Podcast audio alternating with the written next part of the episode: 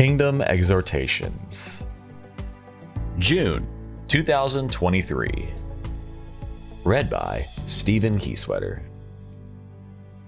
Good morning. Last month, we discussed the necessity for a disciple of Jesus to have daily times of worship, praise, and thanksgiving.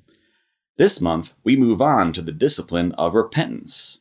Quote, From that time on, Jesus began to preach, Repent, for the kingdom of heaven is near. Matthew 4, verse 17. If we are ever to grow to become mature and effective disciples, we must develop a consistent lifestyle of repentance. When we take the time to acknowledge, confess, and repent of our sinful thoughts, words, and actions, we open the door to God's blessings and mercy. How often do you spend time in genuine and heartfelt repentance to our Heavenly Father, to Jesus Christ our Lord, or to the Holy Spirit? Quote, He who conceals his sins does not prosper, but whoever confesses and renounces them finds mercy. Proverbs 28, verse 13. There are two aspects to the discipline of repentance that we all must learn to employ in our relationship and walk with Jesus. First, to repent means to change your mind or the way you are thinking about something. Quote, Therefore, since we are God's offspring, we should not think that the divine being is like gold or silver or stone, an image made by man's design and skill. In the past, God overlooked such ignorance, but now he commands all people everywhere to repent. Acts 17, verses 29 and 30. All of us have aspects of our thinking that are not in line with the Word of God, the Bible. We all need to repent and change from whatever is contrary to the Bible and acknowledge and believe whatever the Bible teaches on each and every subject. Quote, All scripture is God breathed and is useful for teaching, rebuking, correcting, and training in righteousness, so that the man of God may be thoroughly equipped for every good work. 2 Timothy 3, verses 16 and 17. The primary way we must change our thinking is in what we believe about sin and salvation. We must repent of anything we believe about being saved or going to heaven that's not biblical. Scripture is clear that it's only in believing, receiving, and trusting in Jesus alone that we are forgiven of our sin, delivered from hell, and go to heaven when we die. Quote, Jesus answered, I am the way, and the truth, and the life. No one comes to the Father except through me. John 14, verse 6. The second aspect of the discipline of repentance is to change our behavior, to change our actions. After we repent of whatever unbelief we're living in, we must repent of our disobedience, the sinful thoughts, words, and deeds that all of us are guilty of. Quote, Rend your heart and not your garments. Return to the Lord your God, for he is gracious and compassionate, slow to anger, and abounding in love, and he relents from sending calamity. Who knows? He may turn and have pity, and leave behind a blessing grain offerings and drink offerings for the Lord your God. Joel 2, verses 13 and 14. Repentance has many benefits in the life of a disciple of Jesus Christ. Genuine and humble repentance brings healing, deliverance, and blessing from our Heavenly Father. Quote, if my people, who are called by my name, will humble themselves and pray and seek my face and turn from their wicked ways, then will I hear from heaven, and will forgive their sin, and will heal their land. 2 Chronicles 7, verse 14. When we repent of sinful things in our lives, we draw closer to Jesus and experience deeper relationship with Him. Another benefit is that as we draw closer to Jesus, we move farther away from the devil and the demonic forces of hell. Quote, Submit yourselves, then, to God. Resist the devil, and he will flee from you. Come near to God, and he will come near to you. Wash your hands, you sinners, and purify your hearts, you double minded. Grieve, mourn, and wail. Change your laughter to mourning, and your joy to gloom. Humble yourselves before the Lord, and he will lift you up. James 4, verses 7 through 10.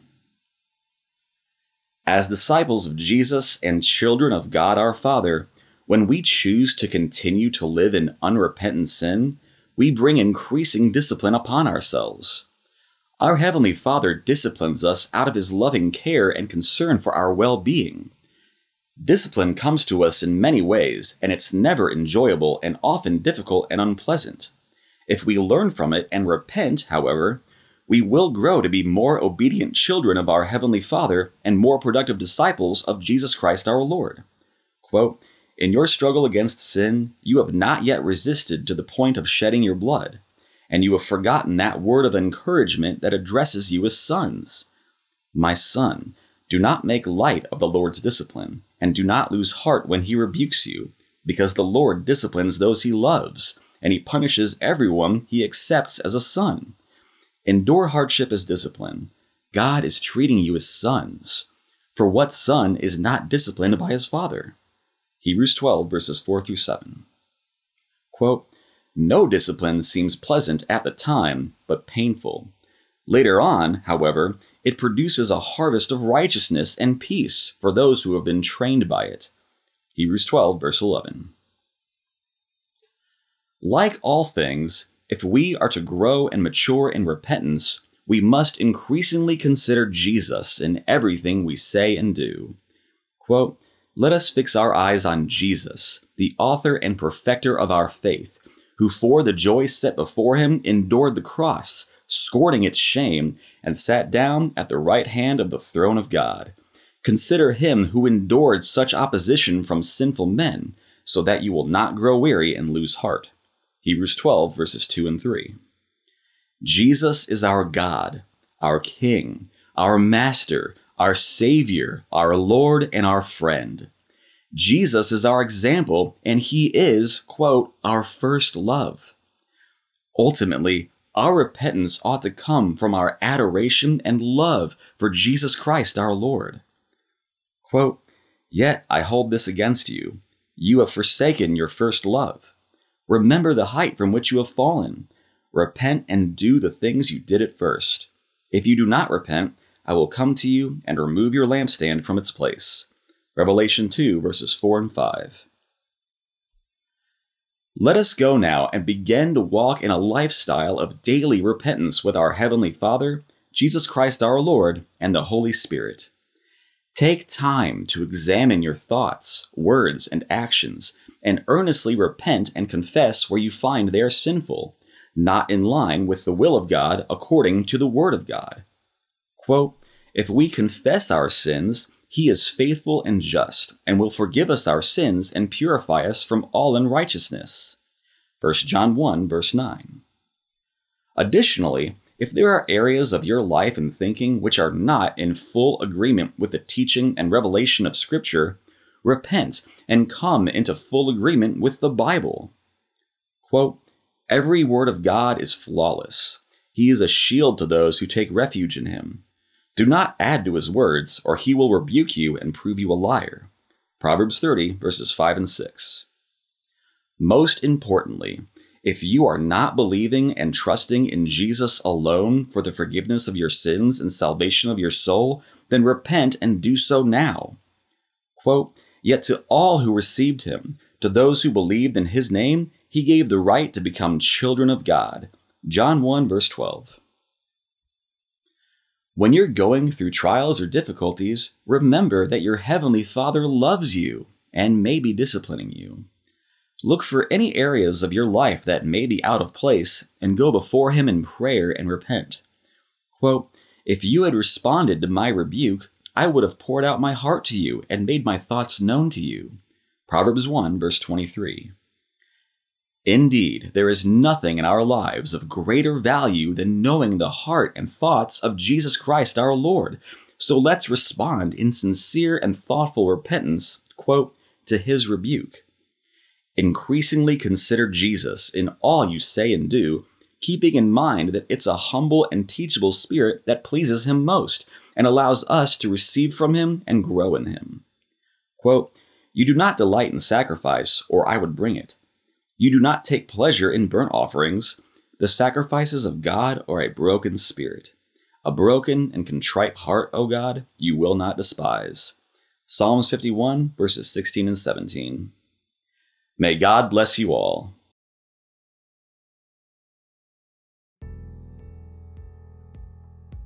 Kingdom exhortations are written by John Morton, Dave Anderson, and Tom Anderson.